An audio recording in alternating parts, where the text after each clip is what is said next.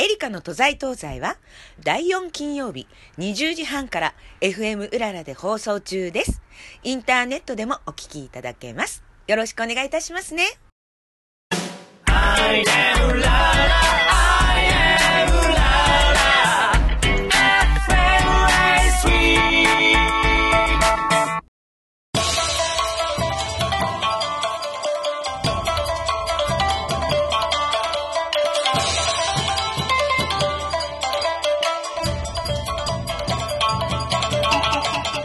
新緑の季節となりました。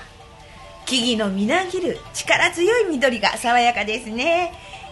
地域によっては今年はすでに梅雨の季節到来、本当に鬱陶しいと思いますが、皆さんいかがですか？でもね、梅雨の雨、これはもう秋のね、実りのためには恵みの雨です。楽しみ方はたくさんあります。私はね、雨の音を聞きながら、今日はちょっと楽しい気分かなとか、今日は激しい雨だからなんか今日はこういうロックを聴こうかなとかね、その都度その都度ね楽しみながらね、あとはねお出かけの時に今日はそうねこんな傘にしようとかね、いろんなことで楽しんでいます。皆さんもね陽気に元気に雨を楽しんでいただきたいと思います。今宵もエリカの都在東西始まりました。今日も美味しいお店からお届けいたします。どうぞ最後までお付き合いくださいね。この番組は新型コロナウイルス感染症の防止対策を十分に行い、皆さんの愛情でお届けいたします。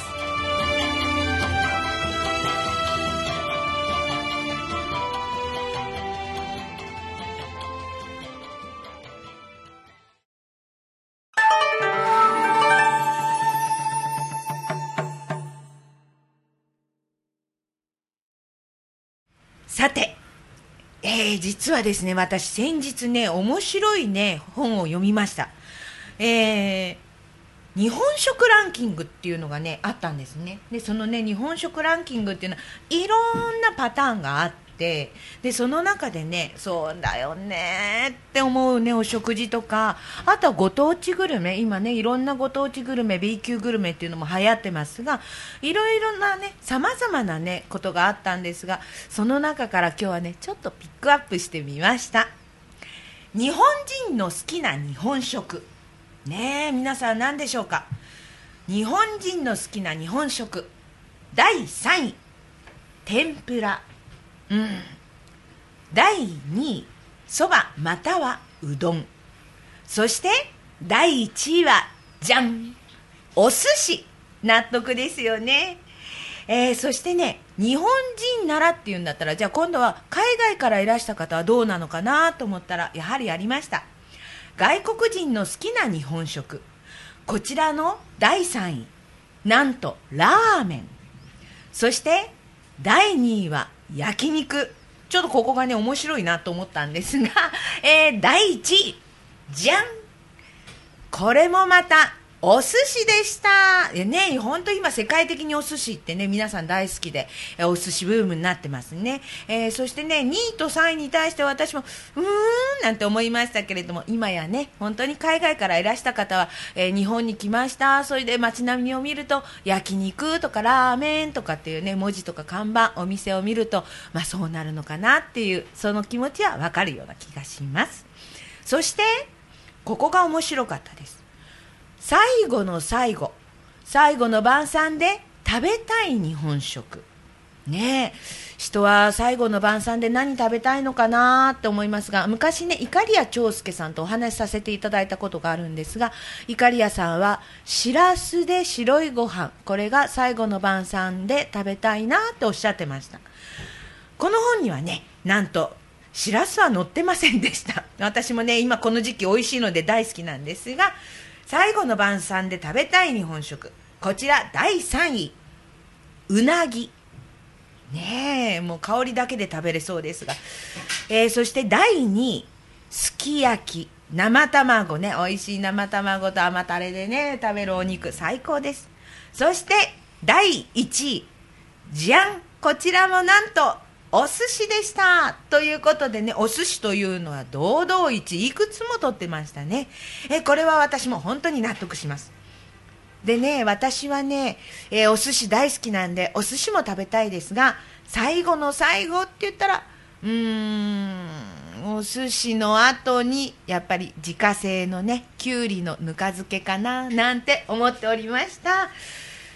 ということで今日はですね、この方何を最後に召し上がりたいのかなって後で聞いてみたいと思いますが、今宵のゲストさんは東京は港区高輪寿司高橋大将、高橋勝郎さんです。大将こんばんは。こんばんは。緊張してますか？はい。いつもはねもう本当まな板、そしてね目の前のお客様にね、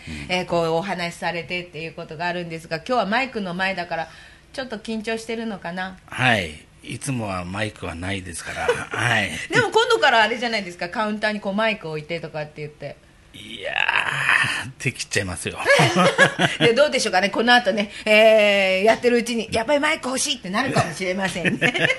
ということなんですが、大将すいません、ご紹介の前に唐突なんですけれども、はい、大将が一番好きな日本食って何ですか？本当はここでお寿司って言わなくちゃいけないんだと思うんですが、実はそばなんです。ああ、はい、おそば、はいね、立場的に今日は寿司高橋って言われてるだけお寿司って言わなくちゃいけない、その気持ちよくわかるけど、本当はおそばね、大将おそば本当好きですね、はい、12月の31日大晦日の日はね、都内の某所でおそばをねお昼から食べてっていう。そうです。私もね何回か参加しましたけれども、はい、本当におそば好きなんだなーなんて思いました。おそば何そばが好きですか？ざる、まあそうですね、せいろですね。あ、せいろね、やっぱりずるずるでね、ちょんちょんとつけてね、はい、粋な食べ方ですね。そうですね、こちらのね大将は本当に粋な方でね、こちらサムエになりますかね、はい、いでたちはほとんどいつもサムエですね。そうですね、大将はね、どちらかというとビッグサイズ、はい。でっかいです。でっかいです、はい。大体いつもどのくらいの大きさですかね？ XL？ いや、そこまでいかないですね。ああ、うん、XL 大体 3L から 4L ぐらいのものです、ね、だけどハートと笑顔は XXXL ぐらいですかね？はい、そんな感じですね、うん、今日はですね、先ほどから大将と言っておりますが、高輪にあります寿司高橋さん、大将の高橋勝郎さんがゲストなんです。こちらね大将のお店に今日はお伺いしてのお届けになるんですけれども、大将、はい、こちら高輪なんですが、ここのお店の周りをね、はい、ちょっと伺いたいんですけれども、近くはちょっと有名な坂、魚卵坂っていうのがあったりとか、はい、まあ泉岳寺があったりとかしますが、はい、あと何か？あとはそうですね、最近上皇様がいらっしゃって、はい、うん、あとはまた東宮御所にお帰りになるみたいですけどね、そういう感じですか ね、はい、ずっとね提灯がこうね飾られてて、お店の前にも飾られて街並みにも飾られてってことありまして、あれお引っ越しされる前からとお引っ越しされてからしばらくはねあったような気がするんですが、はい、今日はね実はおかみさんに当時のお話をちょっとね、伺いたいんですが、なんか大将はお仕事でちょっとね上皇様いらっしゃった時にはなんか行けなかったっていうんですが、おかみさんはなんか上皇様を走って行きました、走って行った。周りのね雰囲気でやっぱりこう、警備の方がいたりとか、なんかこうねそろそろまだかなと思ったんですけど、走っていったら間に合って、なんですがやっぱり日本人ですね、お顔を見ると写真を撮りたいって気持ちも手を合わせて拝んでしまいました。じゃあもう写真撮れずじまい。そうでまたね、他の時にも、お出かけになる時に出かけたりとかすると、はい、で帰ってくる時とかお迎えの時にね、ちょっと行ってみたりとかして、その時は、ぜひカメラで撮ろうと思ったのにやっぱり目を外してしまってあらと思ったら隣のおばさんが映ってますっていうぐらいにやっぱりミーハーなんでしょうかね。でもねこんな時しか見られそうね、お顔なんてね、拝めないと、まあ、本当に拝んじゃいました。やっぱり日本人ですね。でも ねお気持ちすごいよくわかります。今ねこちらにね、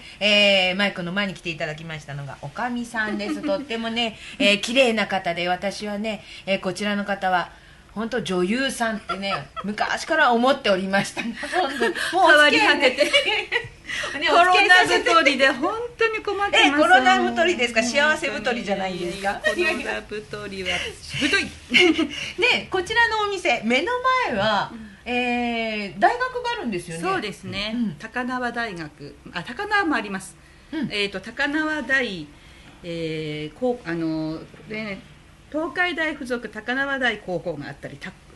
輪高校があったり、あと目の前は東海大学ですね、東海大ね、原選手が出た学校ですよね。確かね。ね、そしてね、その、高輪キャンパスっていうのかな、ね、その本当目の前にあるんですよね。そして玄関、このね高橋の玄関のところには、あれはもみじですか。もみじですね。しだれもみじ。しだれもみじ、初めてちょっと聞く名前。これはなんか特別なもみじなんですかね。そう、本来もみじにはしだれはないんです、だから人が手を加えないとしだれにはならないです。自然になるんじゃなくて人様が手を加えて、そう、わざとって言ったら失礼ですけど、作ったって。だからね、人が作ったものなんですよね、このもみじは。じゃあもう入る時からもこのちょっと高級感あふれるっていう、ガラガラって開けると、そこにはここドーンってカウンターがあるんですが、こちらヒノキですかね。そう、これはヒノキですね、もういつもねこのね白さと艶やかさ、これは大将磨いていらっしゃるんですか。そう、これはね、手抜けないもんなんですよ。手をかけないと色は出ませんね、本当にいつ来てもね艶やかなね、もう白さが引き立つ。そしてその中に大将の笑顔がドーンってあるんですよね。そうです、その通りです。じゃあちょっと体と狼がなんか言ってます。笑顔と体とって言ってますがね、ちょっと大将、私玄関ガラガラって入ってきて、大将って言うんで、いつもの通り言っていただけますか。ガラガラ、大将、あ、いらっしゃいませで、この声でね、笑顔満面でね、迎えてくれて、至福の幕開けって感じなんですけれどもね、カウンターに大将、そしてそこからおかみがね、いらして、もういらっしゃいませっていうことでね、華やかなね幕開けになるわけですが、まあ大将、ちょっと個人的なお話をここ伺いたいんですが、大将ご出身はどちらになるんですか。千葉の富津です。富津、はい。あら、お魚の美味しいところじゃないですか。そうなんです。じゃあ富津でお魚と出会ってお寿司屋さんになりたいと思ったんですか。じゃない、まあそういう感じですかね。お寿司屋さんになろうと思ったきっかけって何なんでしょうかね。きっかけはですね、幼稚園の時だったんです、私は。幼稚園から帰ったら5人前のお寿司が届けられてました、ご自宅に。はい。それは何かのお祝いなのか、何かあった日なのか分かりませんが、それをいただいて、一つ、脂の強いお魚があったんです。それを食べて寿司屋になろうって決めたんですよ。その脂の強いお魚っていうのは何だかちょっと忘れちゃう。何だったんでしょうね。すごい印象深いものでしたね。そのお寿司一つで人生が決まっちゃったみたいな感じなんですかね。そんな感じですね。もうね、お寿司屋さん、こうお店構えるまでは修行もされたと思いますが、修行は何年ぐらいされたんですかね。私は17年ですね。わー、長いですね。なんか当時こう楽しいこととか辛かったこととか思い出します？当時はね、バブルの時で、もう1日4回転する店だったんですよ。忙しい。もうそれが毎日続くんで、太ってる暇はなかったですね。そこなんて言ったらいいんでしょう当時はじゃあどちらかというと細身だったんですか。自分はそう思ってます。自分はっていうことは、まあ周りはね、周りはどう思うとかってですじゃあその修行当時は今より細身だったということでね、なんですが、じゃあ今のように成長したのはお店を構えてからということですかね。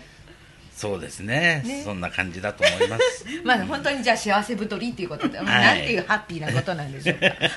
ということでね、こちら高輪にもうね、高輪に根付いてらっしゃるって言っても本当そのままもう老舗っていうお言葉がぴったりだと思うんですが、ここの高輪でもう何年ぐらい？23年ですか。23年、はい、うわあ、もうじゃあもう地元の方にはもうおなじみ様ですね。まあそうですねなんとかやってきましたね。なんで高輪でお店開こうとしたんですか？私は麻布十番で修行してたんです、それでその時の社長が、高輪がいいんじゃないかってことで高輪を探したらすぐここがあったんですよ。どうですか高輪っていうところは？この土地はすごい面白い土地ですね。私はすごくいいと思います。なんか高輪とかこの辺ね、泉岳寺、田町、品川っていうね、高輪食本っていうのかな、そういう雑誌にもね、美食店リレー4ということで1番目になんと寿司高橋大将が載ってるじゃないですか、笑顔の写真がねえ、お店とそしてお寿司、そしてね大将の笑顔と載って、で私の大好きな、後でまたお話ししますが、茶碗蒸しも載っておりますけれども、もうこういうふうに載るということはもう23年やってらして、ねえ堂々と素晴らしい。まあ本人はピンときてないんですけどね。いやいや、ね、今はねこちらをご夫妻でやってらしてっていうことで、ね、コロナ禍大変な時期だと思うんですけれども、今現状どんな感じですかね？そうですね、まあお店は今休んじゃってますから、でもお出前でね皆さんに助けていただいてます、ね、コロナ禍で5月いっぱい、ね、6月から、まあ、できたらまたいいなという感じなんですかね。そうです ねだから今5月はねちょっと お休みですが、出前の方はねしてらっしゃるということで、出前はおかみさんがね行ってらっしゃるんですよね。そうですね。おかみさんどうですか出前って？もうねたくさんの、この部屋マンションが多いんですけど、もうたくさん名前を覚えられないぐらいいろんなとこに伺いました。なんか先ほど伺ったら、今までこうね別にやり取りがなかったけど、出前することによってありがとうとか美味しかったとか、頑張ってくださいとかのお手紙をいただいたっていうね、そうなんですね、素敵な話を伺ったんですが、ね、今配達のね会社がいろいろとたくさんありますけども、まあ、そういう方たちとはおそらくそういう会話はないんじゃないかなと思って。そうですね、だからもうそこが日本独自なのかな、こうねお寿司屋さんがこう、出前に行って、それでそこで一言ご挨拶があって、出前でね今度下げる時のまた一言のご挨拶があって、美味しかったわよとか言って、またお願いねって、今度ね誕生日の時ねお願いするからねとか、今度おばあちゃん来るからねその時もお願いねって。ああなるほどね。こちらはね出前の器も本当最高級のね塗り物の、器で行くっていうことと、あとまたそこでね粋だなと思うのが、風呂敷にちゃんと包んでね、お持ちになるっていうところがやはり日本人の心、またね海外からいらっしゃった方なんかにはこうちょっとそうですね、見受けないね光景だと思うので、ね、逆にこだわりでそれをね続けていきたいと思ってます、こだわりと言いますとね、高橋のこちらこだわりたくさんあります。もちろんねこういろんなね食器もねこだわりがねたくさんお皿一つあるんですけれども、大将のお仕事的にこだわりって言ったらもうね日本には四季がありますから、その時の旬のもの、それを楽しむってのが一番いいと思います。やっぱり旬を楽しむのはね、そう旬を外したものだとやっぱり味も落ちます、だからもう握りばかりじゃなくって旬を楽しむには握り前のつまみというのも、またこれお客の立場としたらすごい楽しみだし、大将としてはやっぱりそれも召し上がっていただきたいっていう、そうですねえことだと思うんですが、私は先ほどね、茶碗蒸しの話後でしますって言ったんですがね、これはもう茶碗蒸しは一年中こうお出しできるのかな。そうですね、そのね素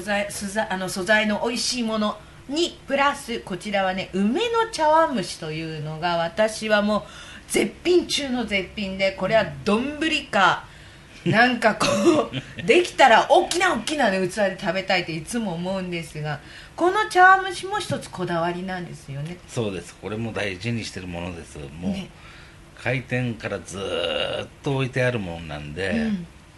え、はい、これはね時間もかかるしね、うん、火加減とかね本当大変だとおかみが一番ね、うん、よく分かってらっしゃると思うんですが、そしてまたね召し上がった後とかにね出てくるよく言うね、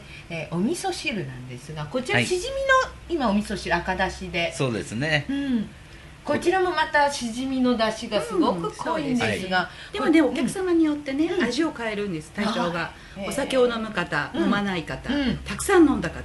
それによってはちょっと味付けをね変えるので、毎回こう味見をねしてもらうんですけど、その度にもうちょいこうあの方はこうだからって言って、お人にお客様によってちょっと味が変わってますので、それは塩分を控えめの方とかはねちょっと薄めにしたりとか、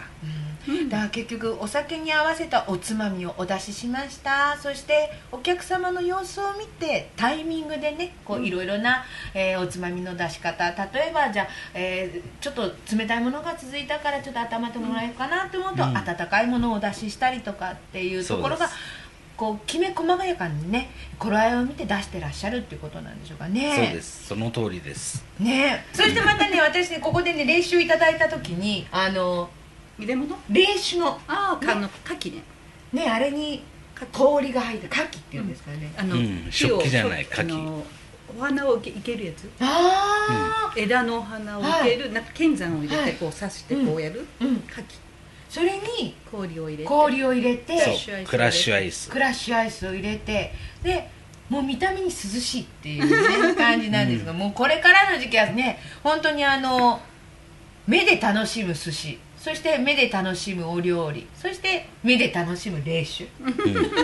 大事です。もう大事なことですよね、はい、この高輪っていう土地名を聞いただけで、どちらかというとセレブ感がね強い、高級感が強いっていう感じで、やっぱりこう初めての時にガラガラってのれんをねくぐってくる時ってすごいバクバクすると思うんですよね、だけどそれを一瞬にしてきっと大将の笑顔でこうスカートなくしてくれて、またお料理が出てきて満足して、そこでおかみさんの結構なネタ作りをご拝見して楽しませていただいてというと、もうほろ酔いが大酔いになる方もたくさんいらっしゃるんでしょうかね。そうですね、本当にねここ来ていつも楽しいなと思うのは笑いがあるという私はことだと思うんですね。でもその中では多分このねカウンターの中ですねと、あとバックヤードね裏方の方ではきっとすごいバトルもあると思う、心の格闘っていうんですかね、お客様をおもてなしするにあたってね、そうですね、やっぱり瞬間瞬間の多分お客様の目のね、動きとか、お食事されてる様子とかっていうのはいつもね先ほども言いましたが大将は拝見して、あこれにしよう、あこの人はこれが好きだからっていうね采配を握りながら頭の中で計算されてると思うんです。そうですね、もうお客様の目の前に立ってるとね頭の中もすごいですよ、いろんなのがもう考えてますから、そこで嫁さんが失敗してくれると間が持てるかなみたいなでもね大将はよくもう本当にもうここの板場はステージだと、俺のステージだと、皆さんそうですよね、カウンターの方は大将しか見てないですから、そうですね、もうね次何やるのかな、包丁持って何やるんだ、みんなそれを見て楽しんで、ちょっとこうつまみながらでも動きを見て、何かをやろうとしてるな、それこちらに来るかなと思ったら隣に行っちゃったみたいなお客さんも召し上がりますかさ、いや食べたいちょうだいしたらはいって言ってかかったりとかね、もうやっぱりそうですね、舞台ですね、花舞台ですもんね、好きってね本当にね、最初はね大将はマイクがあるとちょっと緊張して喋れないとかってねおっしゃってましたが、どうですかマイクと今度はスポットライトもここ用意しましょうかね。はいはいじゃあ、こちらいらっしゃった時はね お客さんがいらした時は今度はスポットライトもマイクもあるかもしれませんね、はい、ということでね、こちらのね寿司高橋さんの店舗情報をご案内いたします。場所は東京都港区高輪 1-21-3 千葉ビル1階、最寄りの駅といいますとたくさんあるんですよね。白金高輪駅とか、はい、あとは高輪ゲートウェイ、新しい駅ですね、はい、はい、に品川とか泉岳寺ですね。そうですね、泉岳寺、うん、品川、高輪台、高輪台、はい、大体も徒歩10分ぐらいですかね。そうですね、10分ぐらいかかりますか ね。ちょうどそこからの中心みたいな感じですよね、はい。そして営業時間なんですけれども、平日はだいたい18時っていうことですか、うん、18時から、うん、今コロナ禍なんで、はい、8時でストップなんですよ、うん、20時で。でもそうでない普通の時は、22時まで、22時まで、はい、ね。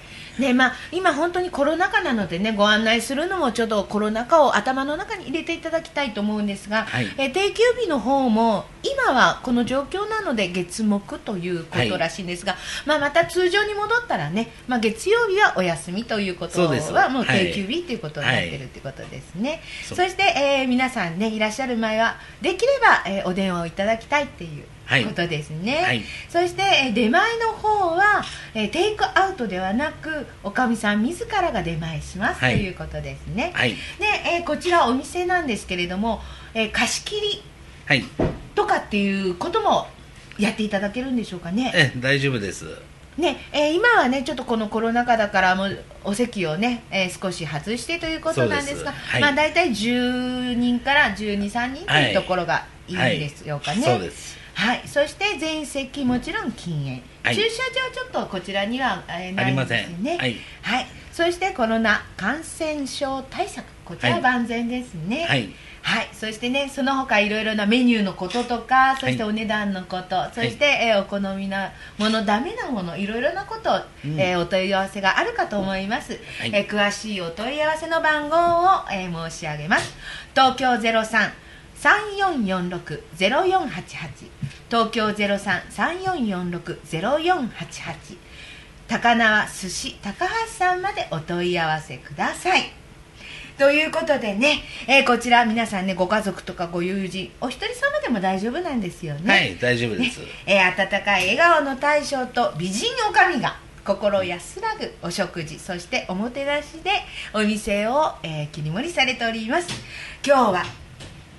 港区高輪にあります高輪寿司高橋さん、大将高橋勝郎さん、そしてですね、おかみさんが今宵のゲストでした、はい、ね、まだまだちょっとコロナ禍で大変な世の中ですがね、ぜひご活躍いただいて、皆さんに幸せと笑顔をたくさんプレゼントしていただきたいと思います。今日は本当にお忙しい中申し訳ありませんでした、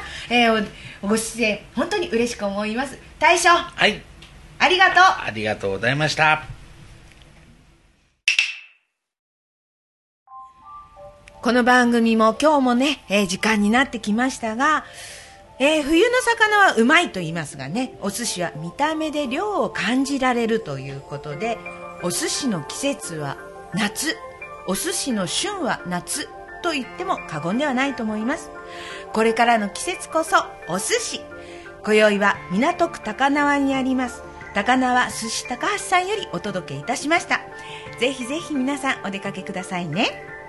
そしてこの番組では皆様からのご意見ご要望、お便りをお待ちいたしております。宛先はエリカとざい東西@gmail.com、 またはエリカのメールまでお待ちいたしております。よろしくお願いいたします。ということで高橋大将、はい、最後までお付き合いありがとうございました。いえいえ、はい、おかみもすいません、お忙しいのにありがとうございました。ありがとうございました。もう素敵なね、ご夫妻をね、ご一緒させていただいたこの時間、とても楽しかったです。大将、最後に一言どうぞ。はい、お寿司はその時の旬のものがありますので、その時の旬のものを楽しんでいただきたいと思います。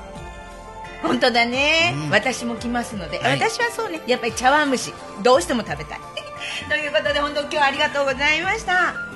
来月はラベンダーの季節、6月25日金曜日夜8時半からお会いしましょう。パーソナリティは今も言いました高橋の茶碗蒸しでほっとしたいエリカでした。この番組は新型コロナ感染症感染防止対策を十分に行い、皆様の愛情でお届けいたしました。高橋にご来店のお客様は大将の最高の笑顔とおもてなし、そしておかみの愛情をプレゼントいたします。せーの、待ってます。